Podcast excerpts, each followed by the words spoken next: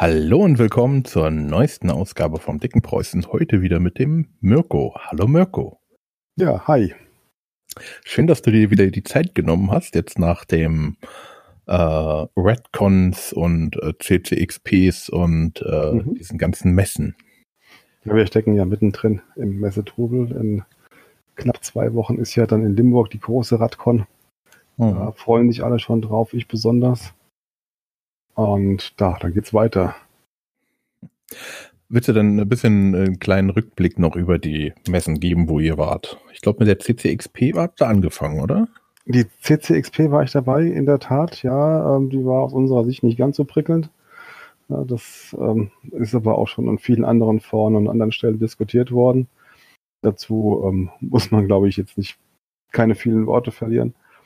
Ähm, auf der Radbahn in Berlin war ich nicht dabei. Fassung wäre schön, weil ich habe keine Ahnung, was du meinst. Es war sau heiß und es war, war äh, sehr frustrierend, weil einfach nichts los war. Das muss man ah, okay. sagen.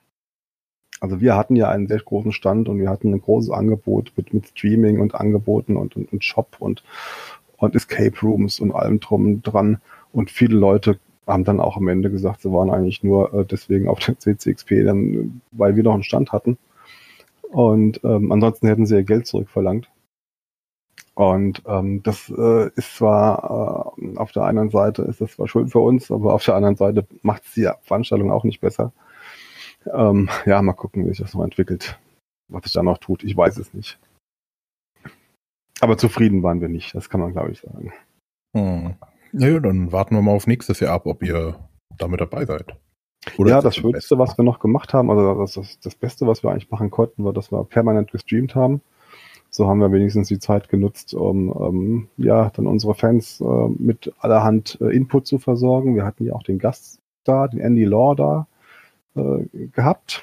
Der hat uns alle sehr schön äh, amüsiert und unterhalten. Ähm, es war vor der Kamera war wirklich viel los. Das kann man ja auch immer noch ähm, auf YouTube, glaube ich, auch nachschauen. Mhm. Da ist sehr, sehr vieles passiert. Ähm, also von daher ähm, war das noch gut gewesen. Ja, ja die Radcon in Berlin war ich nicht. Ja, das waren, waren meine Kollegen gewesen. Die waren aber sehr begeistert. Also das war wohl sehr gut, was da passiert ist. Mhm. Ähm, wir waren ja da zum ersten Mal in Verbindung mit der äh, Brettspiel-Convention, heißt sie, ja, glaube ich. Brettspielcon, ja. Ja, und äh, wir waren ja dann mit unserer eigenen Halle ja quasi der, der größte Aussteller, ähm, beziehungsweise Partner von der Veranstaltung. Und ähm, das war wohl ähm, richtig gut. Es kamen sehr, sehr viele Leute. Wir haben auch sehr, sehr viele Nicht-Rollenspieler wohl für das Hobby begeistern können. Es kamen auch sehr, sehr viele Brettspieler dahin, die eben schon per se so eine Affinität zum Rollenspiel haben oder zum Spielen allgemein haben. Und ähm, so insgesamt muss es wohl sehr gut gewesen sein. Ja, es hört ja auch nicht schlecht an. Ja. Gut, dann nächste äh, in, in knapp zehn Tagen, dann die Radcon in Limburg. Die wird auf jeden Fall episch. Die wird epischst, wenn man das so sagen darf. Wieso das? Äh, bitte? Wieso das? Ähm, weil die sich jedes Jahr gesteigert hat. Also jedes Jahr kamen mehr Leute, die Leute sind begeistert. Viele machen äh, mittlerweile ihren Urlaub in Limburg, äh, machen vorher und nachher dann noch ein paar Urlaubstage da. Mhm. Ähm, und es ist einfach ein, ein, ein schönes Gefühl, weil doch sehr, sehr viele Fans da hinkommen. Und es eine wunderbare familiäre Atmosphäre ist. Mhm. Ähm, bislang, die ersten drei Radcons in Limburg waren äh, immer sehr, sehr heiß, das muss man sagen. Wir hatten immer irgendwie den heißesten Tag äh, im Jahr erwischt. Ich glaube, in diesem Jahr wird das nicht der Fall sein, weil der heißeste Tag im Jahr, der war, glaube ich, schon. Also kann es nur Bis besser jetzt. werden. also es kann, es darf ruhig etwas abkühlen. Das muss nicht immer über 30 Grad sein. Aber äh, davon abgesehen ist ja auch, man, man, geht ja auch mal vor die Tür, man geht ja auch mal in die malerische Altstadt mit den vielen Fachwerkhäusern oder geht in die Fußgängerzone, um was einzukaufen oder ein Eis zu essen oder sowas. Also von daher ist das ganze Umfeld ja ähm, super geeignet, um da eben halt längere Zeit zu verbringen. Mhm. Also deswegen denke ich, das wird, wird großartig. Ja.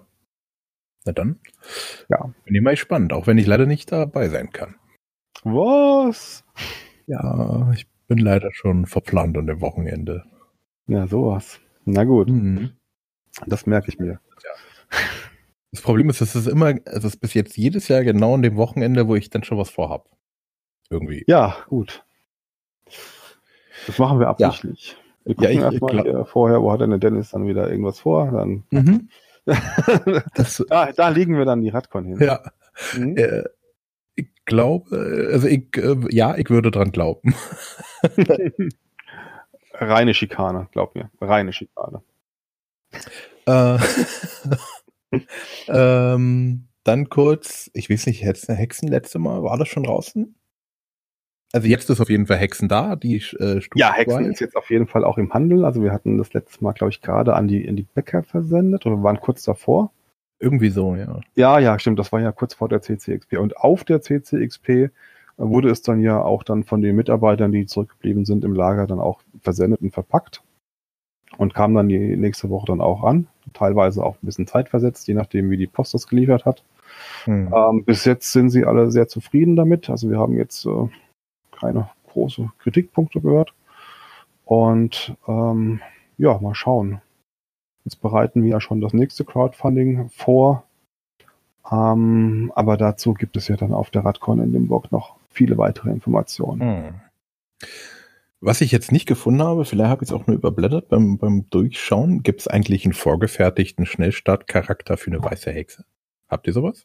Nein, nein, haben wir nicht. Wir haben ja einige Archetypen, ähm, mit denen man schnell spielen kann. Wir hatten vier Archetypen aus dem Grundset und wir haben, nein, halt, wir hatten, wir hatten zehn Archetypen aus dem Grundset, genau.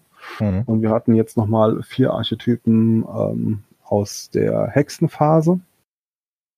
Und das sind 14 Archetypen, also das, das, das reicht erstmal.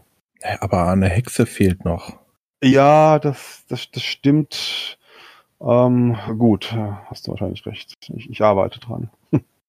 Also, ähm, es wäre gut, ähm, bis zum äh, oh, bis zum weiter. 20. bräuchte ich den. okay, das wird aber knapp. Das wird sehr naja, knapp. Ach, das schaffst du, das, das ist für dich dann nur drei Tage, also das könntest du ja schon diesen ja. Monat noch fertig haben. Ja, drei Tage. ja, ist klar. ja, da habe ich auch so viel Zeit für. Ja, ähm, gut. Ich, ich denke ja. darüber nach. Ja, okay. Super, dann ähm, zum eigentlichen Thema, warum wir uns heute getroffen haben. Genau. Und das ist nicht Dungeon, genau, sondern Dungeons and Dragons. Ja, genau. Ich würde jetzt gerne am Anfang erstmal so allgemein, wie, wie läuft die Produktion bei euch ab? Das ist ja ein, also ihr übersetzt ja im Endeffekt nur und also ihr kriegt irgendwas von denen gesagt, hier, das ist das Aktuelle ja. und dann übersetzt ihr ja. das und dann erzähl. Ja, also wir haben einen großen Vorrat. An, also wir haben alles, was Wizard of the Coast ähm, selbst rausgebracht hat. Also da, wo keine anderen Firmen involviert sind und wo Wizards auch alle Rechte hat. Ähm, die bekommen wir äh, in Form von Daten, also von Grafikdaten. Ähm, beziehungsweise wir bekommen die nicht. Die bekommt äh, die äh, in England angesiedelte Firma Galeforce 9 oder 9, ähm, weil die die eigentlichen Lizenznehmer sind. Also Galeforce 9, 9, ich weiß gar nicht, wie man sprechen soll, ähm, die sind die eigentlichen Lizenznehmer und die haben das Recht, Übersetzungen anzufertigen. Mhm. Und die wiederum beauftragen uns, weil die natürlich kein Deutsch sprechen. Mhm. Äh, und wir äh, leisten dann die Übersetzung. Wir müssen dann Übersetzer ähm, anheuern, Lektoren, Korrektoren, wir layouten das auch ähm, und haben dafür das Recht, ähm, die Produkte dann innerhalb des deutschsprachigen Raums dann auch zu vertreiben. Mhm. Das ist im Grunde dieses Konstrukt. Das ist in Wirklichkeit doch sehr viel komplizierter, aber alle Details kenne ich nicht. Äh, aber so im Großen und Ganzen ist das so. Also wir sind tatsächlich nur mehr oder weniger das Übersetzungsbüro. Mhm. Ja. Und, Dürft ihr denn, ja? Ja. Dürft ihr denn auch äh, Erratas und so schon vorab einarbeiten oder ja, so? Oder das ist ja noch so üblich, dass, dass mhm. wenn, wenn das Original ein neues Errata bekommen hat, das ist jetzt passiert vor einem halben Jahr, da hat äh, Wizards of the Coast Errata Nummer 10 herausgebracht. glaube ich, so hieß es. Und ähm, die äh, Dinge, die wir da gefunden haben, die haben wir bei uns eingebaut, bis auf die Dinge, die im Deutschen ohnehin schon klar waren. Es gab ein paar Stellen, ähm, wo ähm, wir Deutschen einfach äh, schon von vornherein das anders ausgedrückt hatten. Ähm, und im englischen Original war es ein bisschen wischiwaschi beschrieben. Mhm. Und da mussten wir natürlich nichts ändern. Das heißt, wir, wir nehmen natürlich nur logischerweise die Errata, äh, die auch Sinn machen. Also inhaltliche Art. Jetzt zum Beispiel ein Monster für einen Angriff ähm, plus vier hat, aber im Errata steht jetzt hat plus fünf, dann ändern wir eben die vier in die fünf. Mhm. Das sind diese Errata, die wir machen können. Ja. Und ähm, ihr macht einfach, also äh, rein zeitlich seid ihr ein bisschen hinterher. Ja, logisch. Ihr macht jetzt aber praktisch immer denn das Aktuelle, was kommt, und dann versucht der Alte noch mitzumachen. Irgendwie so habe ich das gehört. Ja, ja, wir versuchen das Aktuelle, sobald wir die Daten haben, geht's dann bei uns los. Wir versuchen die Daten immer schon vorher zu bekommen, bevor das Original rauskommt. Das hatten wir jetzt bei Geister von Salzmarsch ähm, so gehabt. Das Original kam auf dem englischen Markt, glaube ich, im Mai raus, 25. Mai, wenn ich mich nicht heuche. Und wir hatten die Daten ungefähr zwei Monate vorher gehabt. Das reicht natürlich nicht innerhalb von diesen zwei Monaten alles zu übersetzen, zu lektorieren, zu layouten, ähm, Fahnenkorrektur zu machen. Mhm. Ähm, das dauert ein bisschen länger. Ähm, aber wir sind äh, mit Geister von Salzmarsch jetzt zum Beispiel so weit durch, dass es bei Wizards zur Abnahme liegt. Also wir müssen, sobald wir das komplett fertig haben, müssen wir es zu Wizards schicken und also die gucken nochmal drüber und checken dann inhaltliche Sachen, ob, ob, was weiß ich, Players Handbook richtig geschrieben ist, ob es auch kursiv geschrieben ist. Ähm, die checken dann so ziemlich alles. Mhm. Ähm, und das dauert leider, leider unterschiedlich lang, je nachdem, wie ähm, deren Approval-Abteilung gerade so ausgelastet ist. Momentan ist sie leider sehr stark ausgelastet, das heißt, wir haben eine große Schlange befürchte, dass wir noch ein paar Wochen warten müssen. Mhm. Und ähm, aber sobald das kommt, dann gibt es in der Regel noch ein paar kleine Fehler ähm, oder ein paar kleine Veränderungen, die noch vorzunehmen sind, und dann kann es eigentlich direkt in den Druck gehen. Mhm. Und der Druck, der erfolgt Gott sei Dank innerhalb Europas, nämlich bei der Druckerei, bei der wir unsere Produkte, die meisten unserer Produkte auch drucken, mhm. äh, mit der wir auch einen guten Kontakt haben. Das heißt, äh, der Druck ist dann relativ flott. Das dauert dann nur noch so so zwei bis vier Wochen, je nachdem. Ah ja. Aber ihr schickt es direkt zu, zu Wizard oder erst zu ja, Gale nee, erst, und die Ja, genau. Ah, okay. Es gibt erst eine Abteilung, äh, erst wird das mit, mit Gale Force abgesprochen, also die äh, untersuchen wirklich minutiös jeden Eintrag, den wir machen, mit dem Original. Ähm, haben wir auf der Seite 37 beispielsweise in einem Absatz zwei, zwei Paragraphen drin oder zwei ähm, Absätze drinne. Im mhm. Original ist aber nur einer drinne dann stimmt da schon was nicht. Ne, ist im Original irgendwo ein Wort kursiv geschrieben, bei uns aber nicht, dann stimmt da schon was nicht. Ne, ist, haben wir einen Doppelpunkt geschrieben, wo im Original ein Punkt steht, dann stimmt da schon was nicht. Es werden wirklich alle Kleinigkeiten exakt gegengecheckt, sodass es dem Original am Ende so nah wie möglich kommt. Der einzige mhm. Unterschied, den wir vornehmen, ist Alphabetisierung. Die läuft logischerweise anders. Das heißt, mhm. die Reihenfolge von Monstern zum Beispiel im Anhang, ähm, die wird natürlich dann umgebaut. Aber in einem typischen Abenteuer, wo natürlich ähm, die Räume nach Nummerierung hintereinander sortiert sind, ähm, die sind dann auch in der Regel bei uns ungefähr an derselben Stelle wie im Original. Das heißt, mhm. man kann tatsächlich Original und deutsche Ausgabe nebeneinander legen und kann die gemeinsam durchblättern und hat in den allermeisten Fällen äh, exakt den gleichen Aufbau. Ja. Ja, und wenn und, dieses, diese Phase vorbei ist, diese Phase ist sehr flott, weil Gale Force 9, ähm, die wissen ja, dass wir auch ihr bester Kunde sind, weil D&D in Deutschland ja auch sehr gut läuft. Mhm. Ähm, das dauert da vielleicht eine Woche oder zehn Tage, ähm, bis dann alle Kleinigkeiten dann bereinigt sind. Mhm. Und dann schicken die das äh, weiter an Wizards of the Coast. Wir selbst haben mit Wizards of the Coast ähm, keinen Kontakt. Das geht alles über diese Schnittstelle ähm, mhm. Und das heißt also, wenn die dann einen Doppelpunkt haben, müsst ihr den auch machen, auch wenn er in dem Fall vielleicht blöd wäre oder falsch wäre? Ja, das ist bei den typischen Aufzählungen. Also es gibt ja bei D&D so eine typische, ähm, äh, typisches Textlayout, wo am Anfang ähm, eine, eine kleine Mini-Überschrift steht in Bold und Kursiv, also halbfett und kursiv. Und die endet immer mit einem Punkt. Deutsche Übersetzer sind aber in der Regel gewohnt, dass man da einen Doppelpunkt hin macht. Das heißt, äh, wir haben da oft Doppelpunkte, weil der Übersetzer das einfach so aus äh, seiner, ähm, seiner Erfahrung und äh, weil es so in ihm drinne ist, eben macht. Mhm. Und an dieser Stelle kommt natürlich dann ein Punkt hin. Also innerhalb der Texte ändern die natürlich nichts. Ne? Also die bauen jetzt keine Texte um oder sagen, hier habt ihr einen Kommafehler gemacht, das wissen die natürlich nicht. Ne, da müssen wir schon drum, uns drum kümmern. Aber alles, was mit, mit Optik zu tun hat und, und Layout und Aufbau, ähm, das muss schon sehr identisch sein. Mhm.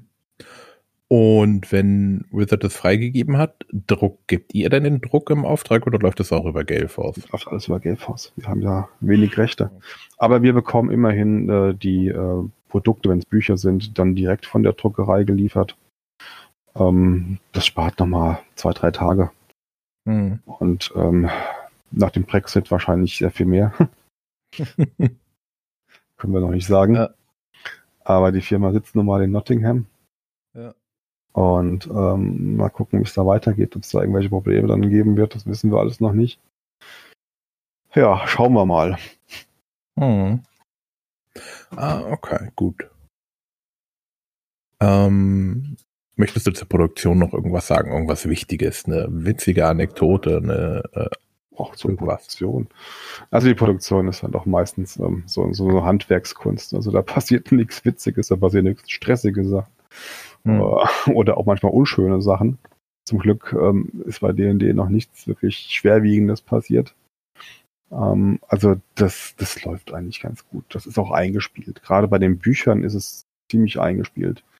Hm. Ein paar Sachen, die länger dauern, sind zum Beispiel die, die Spielertierschirme. Ähm, da gibt es eine neue Firma innerhalb Europas. Das wurde auch vorher in China, glaube ich, gedruckt. Das ist jetzt aber auch in, innerhalb Europas. Und ähm, der Spielleiterschirm, der aktuelle, sollte eigentlich diese Woche geliefert werden.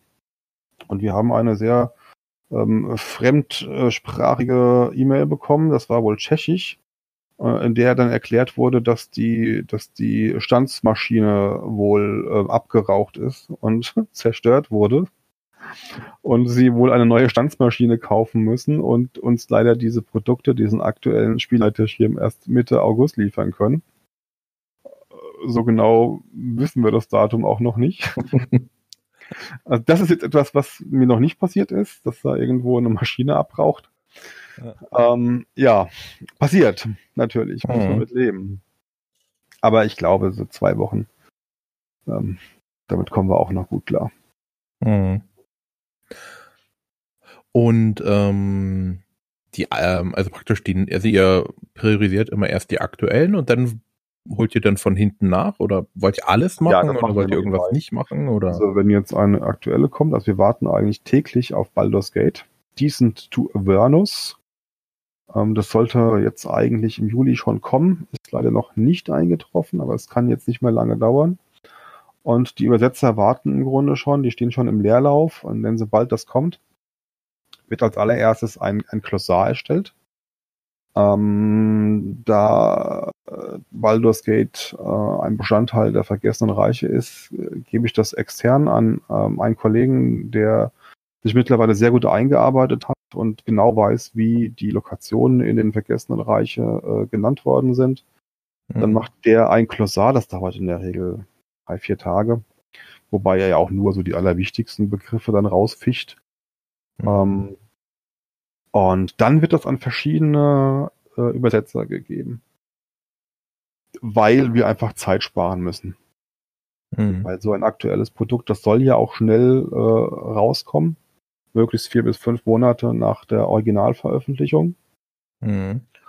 Ähm, das heißt, wir müssen gucken, ähm, dass wir von uns aus schon so schnell wie möglich dann auch durch sind. Gleichzeitig aber auch ähm, genug Zeit investieren, dass natürlich auch die Qualität stimmt. Also die Texte werden an verschiedene Übersetzer rausgegeben. Die haben alle äh, ein spezielles Glossar, wo die wichtigsten Begriffe drin sind, damit die nicht verschieden übersetzt werden. Das ist leider ein Problem, was wir ab und zu mal haben, auch bei anderen Produktlinien. Ähm, und ähm, ja, dann geht's los. Die ganze Produktion. Mhm. Ich weiß leider noch nicht, wie Baldur's Gate aussehen wird. Bei dem letzten Produkt, ähm, Geister von Salzmarsch, wussten wir ja, dass das lauter Einzelabenteuer sind. Da konnte ich so ziemlich alle meine Übersetzer ins Boot holen und sagen, hier, du machst das Einzelabenteuer, du machst das Abenteuer. Die mhm. haben sich ja auch in der Regel gar nicht überschnitten, die sind ja alle voneinander losgelöst. Äh, da bietet sich das an. Ähm, aber wenn das jetzt eine größere Kampagne ist mit einem durchgängigen roten Faden, dann mhm. kann ich diese Kapitel nicht an verschiedene Übersetzer geben. Das muss dann einer machen. Und, äh, oder möglichst einer. Ja. Oder es müssen welche machen, die sich gut verstehen und wo man weiß, die arbeiten zuverlässig und die tauschen sich auch aus. Und äh, das ist äh, immer so ein bisschen, ähm, man muss abschätzen, wie man das Ganze gibt. Und ähm, sowas wie Anhang kann man dann an einem anderen Übersetzer geben. Wenn es jetzt irgendwelche Sonderregeln gibt für spezielle Dinge, äh, kann man das wiederum einen anderen Übersetzer geben. Aber man muss gucken, dass man so, so Blöcke bildet, mhm. inhaltlich zusammenhängende Blöcke, äh, die man dann jeweils nur einem Übersetzer gibt. Mhm. Also das heißt, im Allgemeinen ist es so zwischen ein und maximal drei Übersetzer pro Buch. Ja, ja, nee, nicht unbedingt. Also bei Geister von Salzmarsch haben, glaube ich, zwölf äh, dran gearbeitet. Ich, ich meine Buch, also Abenteuer. Ja, pro Buch. Da haben zwölf Übersetzer dran gearbeitet. Das ging aber, weil es war allein schon acht verschiedene äh, Abenteuer. Das heißt, mhm. ich konnte äh, pro Abenteuer einen Übersetzer schon anheuern. Und mhm. der Rest äh, war der Anhang. Und der Anhang wurde von einem Übersetzerteam, einem dreiköpfigen Team, ähm, dann in Angriff genommen. Mhm. Da kamen wir auf elf Leute. Ah ja. Und ich habe gesehen, ihr habt jetzt auch ähm, irgendwie diese extra Karten rausgebracht aus diesem Stoff oder Leder oder Ja, das ist, äh, die nennen das Vinyl, das ist ein Kunststoff. Hm. Äh, abwaschbar, hohe Qualität. Ähm, ich bin auch sehr begeistert davon, muss ich sagen, weil diese Karten kann man halt wunderbar auf den Spieltisch legen. Und da kann, da passiert auch nichts. Also da kann man auch mal ein Glas äh, Cola draufstellen Mhm. Da kann auch mal ähm, ein bisschen Chips drauf äh, bröseln.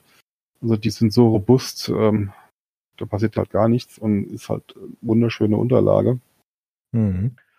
Und ähm, da gibt es drei, zwei für Waterdeep und eine für die Halbinsel von Schult. Mhm. Aber es sollen weitere rauskommen. Also wir sind momentan daran, äh, die Schwertkoste zu produzieren beziehungsweise Ferun. Das ist wohl schon mehr als die Schwertküste. Das ist äh, ein Großteil des, ich glaube, Nordwestens von Ferun. Mhm. Ähm, äh, sie haben es halt Ferun Map genannt. Ja. Ich weiß, da ist noch mehr drumherum, aber das bringen sie vielleicht später raus. Vielleicht noch gar nicht, wer weiß. Aber das ist natürlich eine ganz tolle Karte, weil da wirklich alles eingezeichnet ist und das kann man natürlich für fast jede Kampagne in den vergessenen Reichen verwenden. Äh, da bin ich auch schon sehr gespannt. Mhm. Ähm, ja, muss man abwarten. Gelfos 9 hat das Original für Mitte Juli, nee, Juno angekündigt, aber ist bei denen auch noch nicht im Shop zu haben. Das heißt, es hat sich wohl irgendwo die Produktion äh, verschoben. Und dann hängt natürlich auch unsere Ausgabe so ein bisschen hinten dran. Mhm. Aber die, wenn Galeforce 9 da was in deren Shop, die machen dann praktisch nur so Rest der Welt. USA läuft dann immer extra oder vertreiben die das überall? Äh, nein, Galeforce 9 macht tatsächlich nur Rest der Welt. Beziehungsweise die Übersetzer, also wie wir zum Beispiel, vertreiben es ja selbst in unseren jeweiligen mhm. Heimatländern. Also die Franzosen vertreiben es innerhalb von Frankreich, wir vertreiben es mhm. innerhalb von Deutschland, Österreich, der Schweiz. Und ähm, so läuft das. Und die internationale Ausgabe, die englische Ausgabe, die wird ja von Wizards of the Coast selbst vertrieben. Mhm. Das sind auch komplett andere, andere Größen. Also da sind wir, da sind wir wirklich nur Prozentteil. Also das ist ganz wenig, wenn man guckt, wie viel die dann mittlerweile pro Jahr, pro Buch rausbringen. Mhm. Gibt es da offizielle Zahlen irgendwie? Äh, nicht, dass ich wüsste, ehrlich gesagt. Kann ich dir nicht sagen. Ich weiß nur, es ist unglaublich viel höher. es ist unglaublich viel höher. Ja. Gut, kann man sich auch vorstellen. Das ist nun mal das bekannteste Spielsystem der Welt.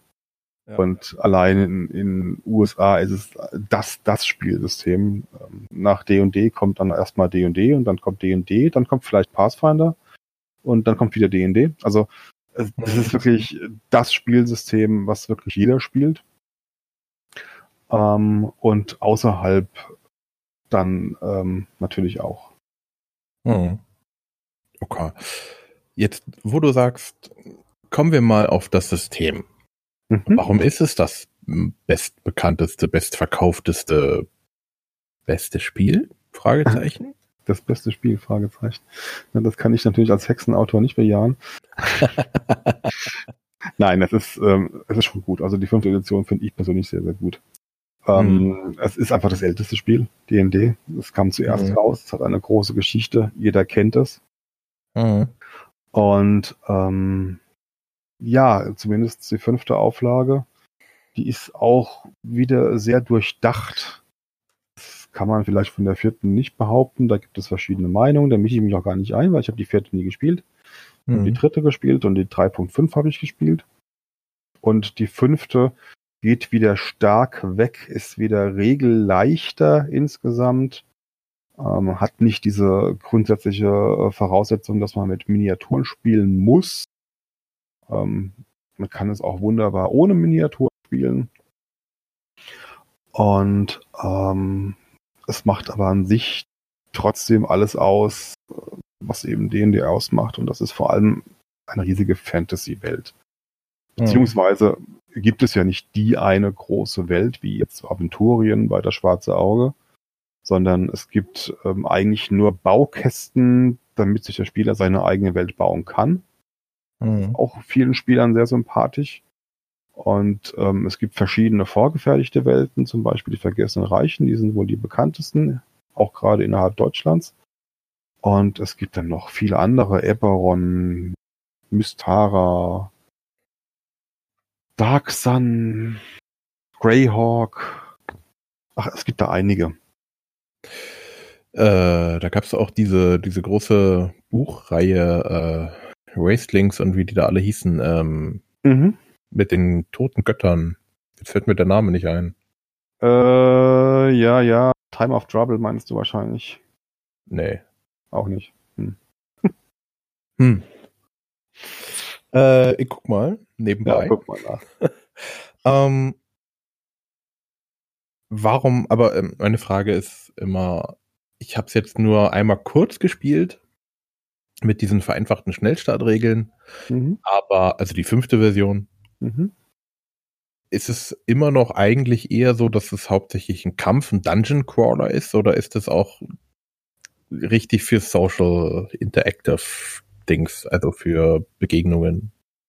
Also ich denke, das Rollenspiel, sage ich mal. Ja, ja. Also es ist ja als es ist ja als, als Dungeon Crawler, es ist als der Dungeon Crawler ja auch entwickelt worden und es nimmt mhm. auch immer noch einen breiten Raum Ist aber irgendwo auch das reizvollste, weil irgendwie Dungeon, Monster töten, äh, Schätze erbeuten, äh, Fähigkeiten steigern, Erfahrungspunkte bekommen etc.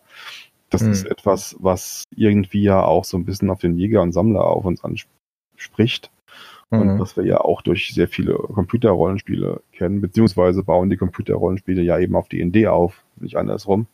Ja. Ähm, es gibt aber auch sehr, sehr viele soziale Sachen. Ähm, es ist einfach ein, ein äh, simulationistisches Spiel. Das heißt, alles wird relativ detailliert ähm, erklärt. Vielleicht nicht ganz so wie bei das Schwarze Auge. Das ist vielleicht noch ein Ticken genauer.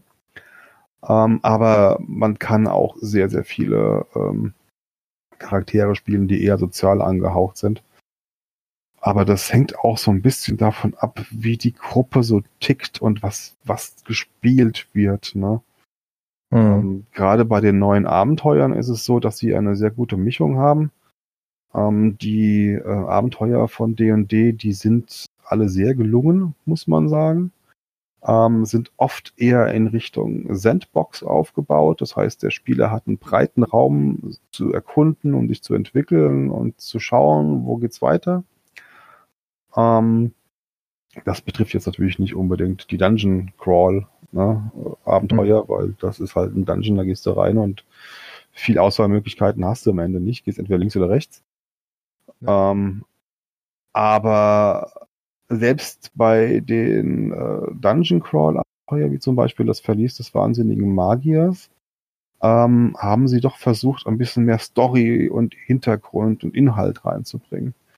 Hm. Es ist halt oft so, dass man in eine neue Verliesebene kommt und man kriegt halt schnell mit, dass es da zwei, drei verschiedene verfeindete Gruppen gibt und man hat dann die Möglichkeit, einfach reinzustürmen und einfach alle umzubringen. Das ist so das Standardmöglichkeit, die alte. Man kann aber auch ähm, sich verbünden mit einer Seite oder die andere ausspielen oder man kann Intrigen spinnen. Ja, da sind sehr, sehr viele Möglichkeiten äh, drinne und man kann auch quasi dadurch ähm, den Aufbau dieses, dieses Dungeons, der ja immerhin 23 Ebenen hat, 23 Ebenen. Man kann ja. den auch ein bisschen verändern, indem man sagt, dass diese Ebene zum Beispiel jetzt, was ich von den, den Dunkelelfen überrannt wird oder diese Ebene, das sind jetzt die Gedankenschinder am Werk und wie auch immer. Mhm. Ähm, also man hat da schon ein bisschen mehr Einfluss als äh, eben bei den ganz oldschooligen alten Dungeons, wo man einfach nur reingerannt ist und äh, musste halt äh, den Fallen ausweichen, hat das nächste Monster verprügelt und ist dann einfach stupide durchgerannt. Mhm. Also das ist äh, sehr schön. Ähm, dann gibt es auch sehr schöne Stadtabenteuer, wie jetzt zum Beispiel Drachenraub, das ja in Waterdeep spielt. Mhm. Ähm, und das ist, da gibt es zwar auch Dungeons, aber die sind eher nur so optional für am Rand. Da geht es wohl wirklich darum, dass man ähm, sehr, sehr viele verschiedene Möglichkeiten hat, das Abenteuer zu spielen. Also man kann äh, sowohl äh, den, den Oberschurken auswürfeln. Es gibt vier verschiedene Oberschurken. Mhm. Und man kann die Jahreszeit auswürfeln, in dem das Ganze spielt. Und je nachdem, welchen Schurken, welche Jahreszeit man hat, sieht das Abenteuer ganz anders aus. Mhm. Haben sie auch schön gemacht. Also ist das Ganze eher sehr, also das Ganze ist sehr sandboxig, sag ich mal. Insgesamt ist es mehr, ist es mehr ein Sandboxing, ja. Aber das ist auch irgendwo so ein bisschen das, was die Leute auch wollen. Mhm. Gerade bei so einem Spiel, wo es eben darum geht, ähm, ja, ähm, zu sammeln, Gegenstände zusammen, Erfahrungspunkte zu sammeln, aufzusteigen, mhm sich mhm. verbessern bis zu Stufe 20 und darüber hinaus. Ähm, da ist sowas auch angebracht. No. Ich habe übrigens nachgeschaut, äh, Drachenlanze. Drachenlanze, ja, das also ist eine ganz alte. Die, die habe ich nie gelesen, ehrlich gesagt. Ah, okay. Da, ich habe es auch nur gehört. Die gibt es auch. Ja, die äh, ist sehr, sehr kultig und sehr bekannt. Mhm. Und ähm, ich meine, wenn ich mich nicht irre, dass hier sogar die Welt, die Welt der Drachenlanze ähm, an die Romane angepasst wurde und nicht andersrum. Also es waren wohl erst die Romane, die rauskommen und darauf wurde dann die Welt aufgebaut. Meistens ist es ja andersrum, dass man eine Welt hat und baut dann ähm, aufgrund dieser Welt die Romane. Hm. Ähm, aber ich muss gestehen, so tief bin ich dann doch nicht drin in der in der D&D Vorgeschichte, ja. ähm, dass ich das jetzt wirklich sagen könnte. Joker. Ähm, ich glaube sogar, das ist ursprünglich mal ein, eine Rollenspielgruppe gewesen, was die dann halt als Buch sozusagen danach erzählt hat, ja. umgeschrieben. Ja, ja, ja, ja. Ich glaube, ich glaub, sowas in der Art war das. Ja. Also, ähm, ich habe jetzt auch nur die Chroniken gehört, also praktisch die ursprüngliche kann ich sehr ähm, empfehlen. Also vielleicht gibt es auch was davor, aber ich, soweit ich weiß, war das die. Es gibt sehr, sehr viele Bücher für ja. D&D. Äh, ja, also ich meine jetzt direkt der Drachenlanze. Da gab es ja dann noch den, die Legende und keine Ahnung, er hat ewig viel geschrieben da von dort. Ja. ja. Ähm, du hast jetzt jetzt schon erwähnt, normalerweise, so klassisch kenne ich D&D, spielt man immer mit Miniaturen. Mhm. Aber die fünfte jetzt nicht mehr so oder ist es nur noch optional oder? Das ist in der Tat optional, aber man hat das auch nicht immer mit Miniaturen gespielt. Also die, gerade das allererste, die allererste Fassung, da war das auch einfach gar nicht so genau geregelt gewesen, ob man jetzt mit Miniaturen spielt. Es hm. war einfach ein einfaches Regelwerk, wie man das spielt.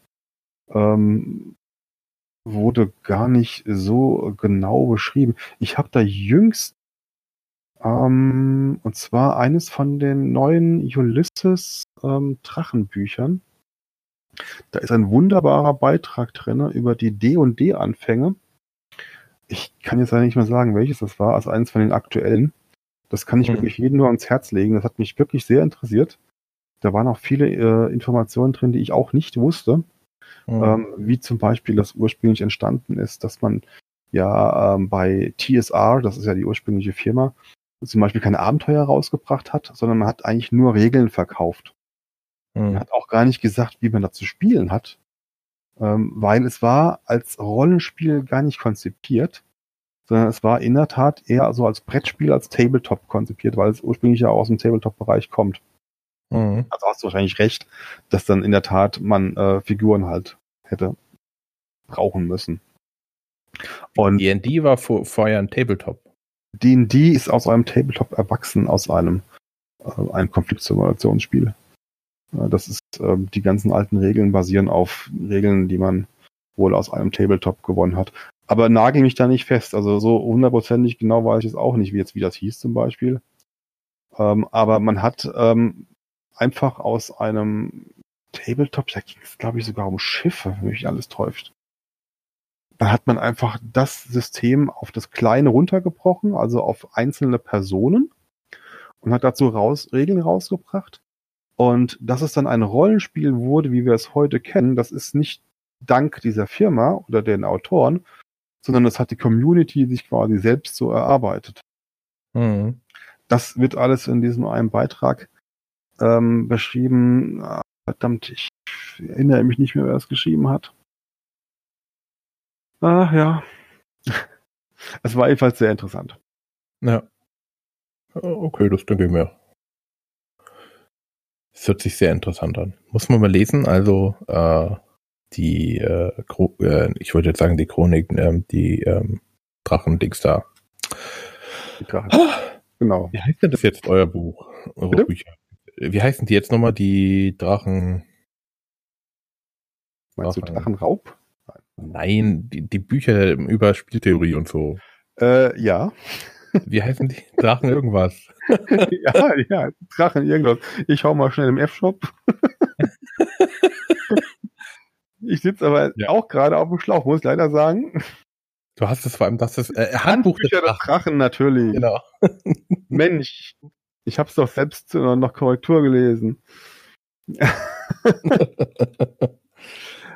Genau, Handbücher des Drachen. Und da gibt es einen, einen Beitrag mit Essays. Ähm, und da gibt es äh, wirklich wunderbare Beiträge von sehr, sehr vielen verschiedenen ähm, Leuten, die sich auch sehr gut auskennen. Teilweise besser als ich, was nicht sehr schwer ist. Hm. Ich bin eher so ein Fachidiot. Rollenspiel Essays 2. Ja, das ist es. Rollenspiel-Essays 2. Ich mache mal ein bisschen Werbung. Rollenspiel-Essays 2. Im F-Shop. Ab sofort. Ja, stimmt, die sind noch gar nicht so lange draußen, ne? Nee, die sind erst seit einigen Wochen, glaube ich, draußen, ja. Aber wirklich gut geworden. Ja. Gut. Ähm, wie sieht es denn eigentlich mit Zusatzprodukten aus? Es gibt ja zum Beispiel die Miniaturen. Vertreibt ja. ihr die auch oder? Die vertreiben wir auch, ja. Die haben wir auch bei uns im Angebot. Ich glaube auch im F-Shop, wenn mich nicht alles täuscht. Muss ich selbst mal nachgucken. Aber wir sind nun mal in erster Linie ein, ein, ein, eine Firma für Rollenspielbücher und, und Brettspiele und eventuell auch Kartensets etc., also ganze drumherum. Ähm, Miniaturen ähm, die haben einfach nicht, äh, also die Miniaturen für D&D haben die Stellung wie jetzt Miniaturen für ein Tabletop. Mhm. Ist, da kauft man sich mal ein paar Miniaturen, hat ein bisschen was und freut sich darüber. Ähm, gibt es alles bei uns. Ähm, aber sie haben ähm, nicht so die große Bedeutung wie eben äh, die Bücher und die vielen anderen Produkte, die wir da haben. Zum Beispiel auch die Spielkartensets, die sind auch sehr begehrt. Mhm.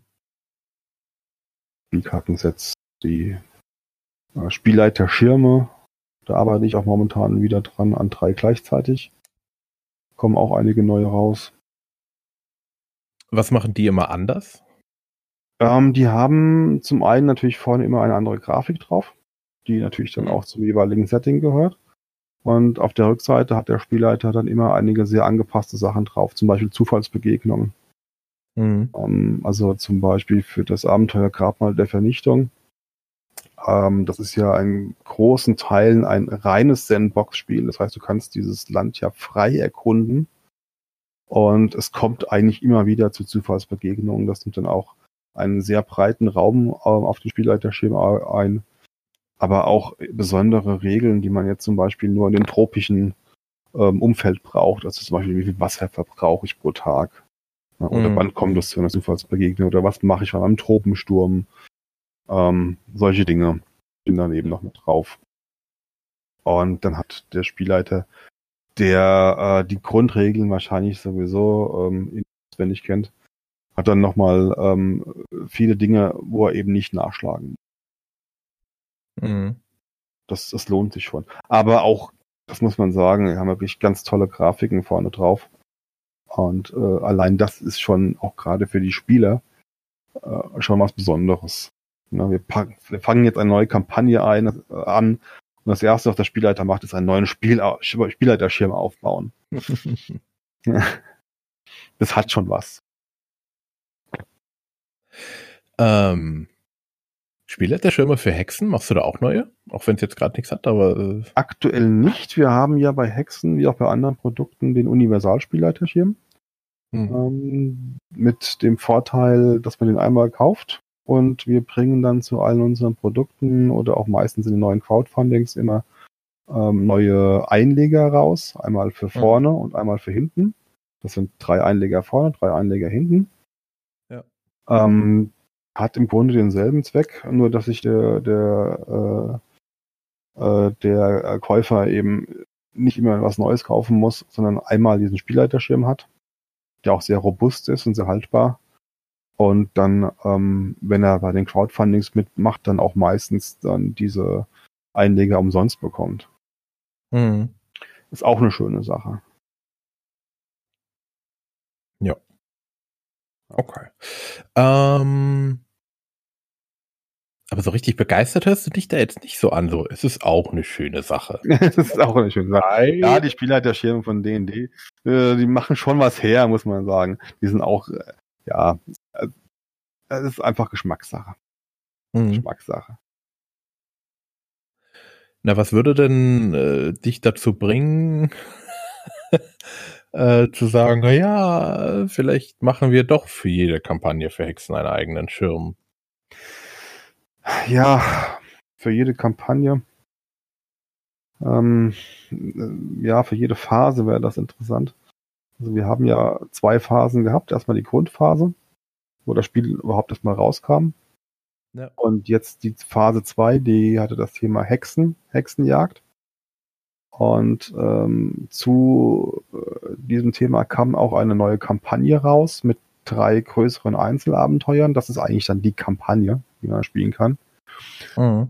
Ähm, aber es ist natürlich auch die Frage, in, ja, Kaufabenteuer verkaufen sich einfach nicht so gut wie Grundregelwerke. Das, mhm. das, das hat man in jedem Rollenspielsystem so. Ähm, das heißt, wir verkaufen dann natürlich sehr viel mehr Bücher Hexenjagd, Hexenzorn an dieser Stelle, als mhm. eben diese, diese Spielkampagne. Und wenn wir zu der Spielkampagne einen eigenen Spielleiterschirm rausbringen würden, der würde dann eventuell nicht mehr einfach das breite Interesse finden, was er finden muss, damit er, damit sich die Produktion lohnt. Ja. Ich, ich kann mir das gut vorstellen, dass wir bei neueren Sachen dann auch mal einen neuen Spielleiterschirm rausbringen. Ähm, kann ich aber jetzt nicht sagen. Also ist aktuell ähm, noch nichts geplant. Ähm, das liegt aber auch daran, weil für die Phase 3 noch nichts Konkretes geplant ist. Wir haben zwar schon auch da viele neue Bücher im Petto und Produkte und auch eine weitere Kampagne. Aber so dieses ganze Zusatzmaterial, das klären wir immer erst später. Mhm. Gut, dann schauen wir mal. Zurück zu D&D. Genau. ja, es sind, ich habe äh, auch generell dadurch, dass D&D hat ja mit den mit den Karten jetzt gemacht, ähm, das ist ja auch in, in, nach DSA übergeschwappt und auch in, in Hexen hast du ja auch die Karten. Ich, ich wage zu behaupten, dass es andersrum war, ehrlich gesagt. also ich glaube, wenn jemand mit Karten angefangen hat und das wirklich sukzessive und sehr mit sehr viel Elan rausgebracht hatte, war, war das Ulysses. Sicher gab es auch schon mal vorher ein, anderes Spielsystem Karten, aber ich glaube, es gibt keine Firma, die so auf Karten setzt. Es gibt aber auch ähm, eine wirklich starke Fanbase für, für Karten. Ich, äh, ich meine, habe Spielkarten. Spielkarten, ja. Das, ja. Also jetzt also, Fertigkeiten zum Beispiel draufstehen oder Zaubersprüche. Ja, so. genau. Genau, davon rede ich auch. Ah, okay. Ja, also das ist, also für DSA kommt ja für jedes neue, mhm. äh, neue Regionalbeschreibung oder neue Sache kommt dann ja Karten raus. Für Hexen natürlich auch aber auch für Talk beispielsweise. Und ähm, ich glaube auch Savage Worlds ähm, ebenfalls. Also ähm, gut, man braucht sie nicht, muss man einfach so sagen. Aber sie sind so unglaublich hilfreich. Also gerade bei D&D habe ich letztens in der Firma gespielt. Mhm. Ähm, ich durfte mal einen Hexenmeister spielen und hatte von Anfang an, ich glaube, acht, neun verschiedene Zaubersprüche, weil wir irgendwie auf Stufe fünf oder sechs angefangen haben, frag mich nicht. Und ähm, wenn ich das alles im Buch hätte nachlesen müssen, so auf dem Stegreif von jetzt auf gleich, ähm, das, das wäre, glaube ich, sehr schwer gewesen. Deswegen war ich sehr, sehr froh, dass ich natürlich hinter mir im Regal die Kartensets stehen habe. Mhm. hab mir dann den entsprechenden Karten natürlich auch rausgeholt. Ja. Und das hat es natürlich enorm erleichtert. Mhm. Das denke ich mir. Also ich finde die Kartensets auch immer schön. Habe ich auch immer mir für jeden äh, Charakter dann die zusammengestellt. Ja, ganz genau. Okay. Möchtest du noch etwas zu D&D sagen? Ähm, buh. äh, wenn du keine Fragen mehr hast. es gibt so viele Dinge, die man erzählen könnte. Aber ähm, ja, dann erzähl doch mal. Oh, oh, oh, oh. Ja, du musst schon so ein bisschen die Richtung vorgeben. Ähm, die, die du willst. was willst du unbedingt davon? Bisschen, bisschen doch offen. Also was ich unbedingt erzählen will, boah. Also D&D kommt in Deutschland wunderbar an. Das war mhm. etwas, was wir tatsächlich am Anfang nicht wussten, weil D&D äh, ist ja 2014, also die fünfte Edition, rausgekommen und äh, wurde ja ähm, so ein bisschen boykottiert, dass es nicht übersetzt wird. Also Wizards of the Coast wollte das aus irgendwelchen Gründen nicht. Kein Mensch weiß warum. Und ähm, dann erst 2016 ähm, konnte man dann ähm, plötzlich doch äh, die Produkte übersetzen. Mhm. Und ähm, wir wussten natürlich nicht, wo es hingeht, weil wir dachten, der Markt ist eigentlich schon gesättigt. Also wir dachten, jeder, der D&D spielt, ne, der hat das englische Original und wir versuchen es mal und mhm. bringen einfach das Deutsche raus. Wir gucken mal, wie sich das verkauft. Denn man muss sagen, bei so einem Produkt, was ja auch höchst lizenziert ist, also wir zahlen da enorm hohe Lizenzgebühren, ähm, so dass es sich für uns wirtschaftlich nur dann lohnen würde, wenn wir wirklich enorm hohe Auflagen rausbringen. Alles mhm. andere ist, wäre für uns also D&D bei den Kosten äh, in einer kleinen Stückzahl rausbringen, äh, wäre nicht möglich gewesen. Hm.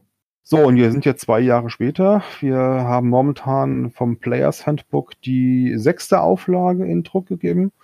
Und wenn die dann rauskommt, haben wir über 13.000 äh, Exemplare verkauft, allein nur vom Players Handbook. Mhm. Und das ist etwas, was dann auch schon wirklich äh, sehr beachtlich ist. Also mehr ist eigentlich hierzulande nur das schwarze Auge. Das erzielt noch höhere ähm, Kaufsränge. Ähm, es hat auch schon Pathfinder abgehängt.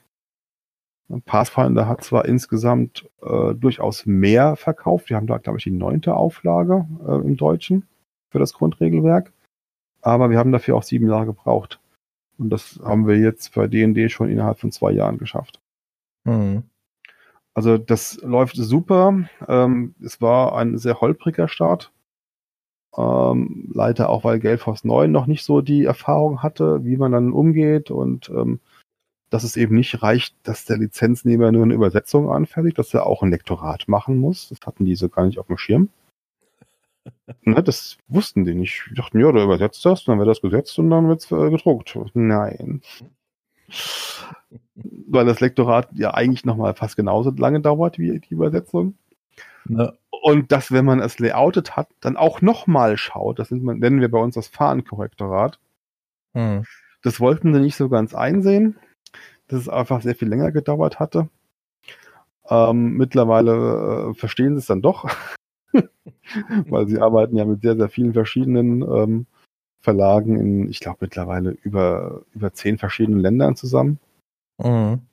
Und ähm, sie haben halt auch gemerkt, naja, wir müssen ihnen schon ein bisschen mehr Zeit geben. Es klappt halt einfach nicht. Ja. Beziehungsweise einfach frühzeitig die Daten zur Verfügung stellen. Das ist auch immer schon mal sehr praktisch. Ähm, aber das hat sich auch mittlerweile eingespielt. Also das läuft mittlerweile sehr gut. Wo es halt hakt, ist äh, immer noch die Stelle mit Wizards of the Coast. Mhm. Ähm, dass die Abnahme äh, kann, wie zum Beispiel beim Fluch des Strat, da haben wir mit zwei Monaten gerechnet, dann kam die Abnahme schon nach zwei Wochen. Das war sehr überraschend, deswegen war das Buch auch viel früher fertig, als wir es eigentlich in Handel geben wollten. Ja. Ähm, aber dann hatten wir Drachenraub, das hatte sieben Wochen gebraucht. Also das eine zwei, das andere sieben. Wir wissen vorher nie genau, wie lange es braucht. Mhm. Und das ist ein bisschen frustrierend, weil wir dann schon längst die nächsten Bücher und nächsten Projekte in Auftrag gegeben haben. Und äh, da mal so mal fragen, ja, ist denn das, was ich vor zwei Monaten abgeliefert habe, ist das eigentlich mittlerweile mal fertig? Mhm. Ja, da muss man halt warten. Aber es ist eine riesige Firma und da kommen ja mittlerweile aus allen Herren Ländern kommen dann die ganzen Bücher zur Abnahme. Also ich kann schon verstehen, dass sie da ein bisschen überlastet sind. Ähm, ja. Ja, ansonsten läuft es super. Mhm. Kaufzahlen sind sehr gut. Wir kriegen auch mittlerweile Lob, also nicht nur Kritik. Das ist ja auch etwas, so Kritik bei, bei D&D ist ja immer so eine, so eine heikle Sache, sage ich jetzt mal. da kommen halt schon mal ein paar seltsame Sachen immer. Ähm, aber wir werden auch gelobt. Wir haben, ähm, ich habe heute erst eine E-Mail bekommen, wo sich jemand bedankt hat, dass ähm, äh, jetzt auch ähm, in ihrer Gruppe 60 Prozent der Spieler auch mal die Regeln lesen konnten, weil sie einfach nicht wirklich gut Englisch können. Das muss man halt einfach so sehen. Es gibt jetzt nicht nur Leute, die perfekt Englisch lesen können. Ähm, und da äh, freut man sich auch so also da muss man schon sagen, okay, es hat sich doch gelohnt, dass wir ein bisschen dran am Ball geblieben sind. Mhm. Und ähm, ja, wenn man mittlerweile auf Cons geht, also vor zwei Jahren war DND 5 äh, so gut wie nirgendwo vertreten. Da wurde oft noch DND 4.1 gespielt, oder 4, glaube ich, gespielt. Äh, und mittlerweile gehst du auf die nächste Convention und siehst in jeder Ecke, wie Leute DND 5 spielen. Und das freut einen schon. Ja, das denke ich mir. Ja, das ist schön. Schöner wäre es ja, wenn sie Hexen spielen würden. das würde mich noch mehr freuen. Mhm. Ja, sind wir ja schön vom Thema abgekommen. Ja. Aber du hast mich ja auch reden lassen. Ne? Ja, ist ja okay, alles gut. ähm, Gut, ich glaube, äh, wir haben jetzt, ich, mir ist gerade noch eine Frage eingefallen, die mir kurz danach wieder entfallen ist. Eigentlich schade, aber irgendwas ist ja immer. Ja, das ist immer, ganz genau. Äh, möchtest du noch eine Anekdote erzählen? Eine Anekdote. Tatsächlich fällt mir bei D&D gar nicht so viel auf. Nee, muss ich passen, ehrlich gesagt. Ist einfach toll. Ich sehe es schon. Es läuft einfach zu rund vielleicht gerade. uh. Es gibt Anekdoten, die ich nicht erzählen kann. Also da muss ich auch so ein paar Internas, glaube ich, dann doch nicht ausplaudern. Ja. Aber ähm, insgesamt nicht. Es gibt ja doch eine Kleinigkeit vielleicht. Also es gibt ja immer, wir werden ja oft kritisiert, dass die deutsche Übersetzung ähm, so schlecht sei. Ja, und dass das falsch ist und das wurde falsch übersetzt, etc. pp. Mhm. Was wir aber komischerweise nie hören, ist, ähm, dass das Original einfach schon schlecht ist. Das ist immer so eine Sache, wo ich denke, wenn du wüsstest, wie viele Fehler wir aus dem Original rausgeholt haben, das sind die drei Fehler, die du da in der deutschen Übersetzung gefunden hast, in der Pillepalle dagegen. das ist wirklich immer so eine Sache, ja, die Deutschen sind schlecht, aber Original ist perfekt, da ist kein Fehler dran. ja, denkst du. Wir haben zum Beispiel letztens ähm, den, den, ähm, den schreibenden Oktopus entdeckt. Also es gab einen, ähm, einen Oktopus, der hatte sogenannte Writhing Tentacles. Also Writhing Tentacles, das sind Tentakel, die sich so wild bewegen. Mhm. Ja? Nur hatten sie bei Writhing das Haar vergessen. Also hatte der, der Oktopus Writing Tentacles. Und da musste ich dann doch ein bisschen schmunzeln, sagen, alles klar. ja, perfektes Original. ja. ja. ja Nein, wir bekommen schon öfters auch, also jetzt auch gerade bei Geister von Salzmarsch, da hatten wir ähm, kurz bevor wir das abgegeben haben, haben wir von Wusatz auch noch eine ganze Liste von Errata bekommen. Also die selbst haben mhm. noch einiges entdeckt, was da falsch gelaufen ist. Ähm, die haben wir noch bei uns noch einarbeiten können. Im Original sind sie eben nicht drin. Mhm. Ähm, unsere Autoren haben auch, also unsere Sätze haben auch noch einige Fehler entdeckt, auch teilweise inhaltlicher Art. Ähm, die haben wir denen auch mitgeteilt und dann wurden die auch dann teilweise bereinigt dann von denen. Also die werden dann auch irgendwo in einem Errata drin sein. Ähm, aber ähm, es ist schon so, dass man doch noch einiges rausholen kann. Mhm. Ja.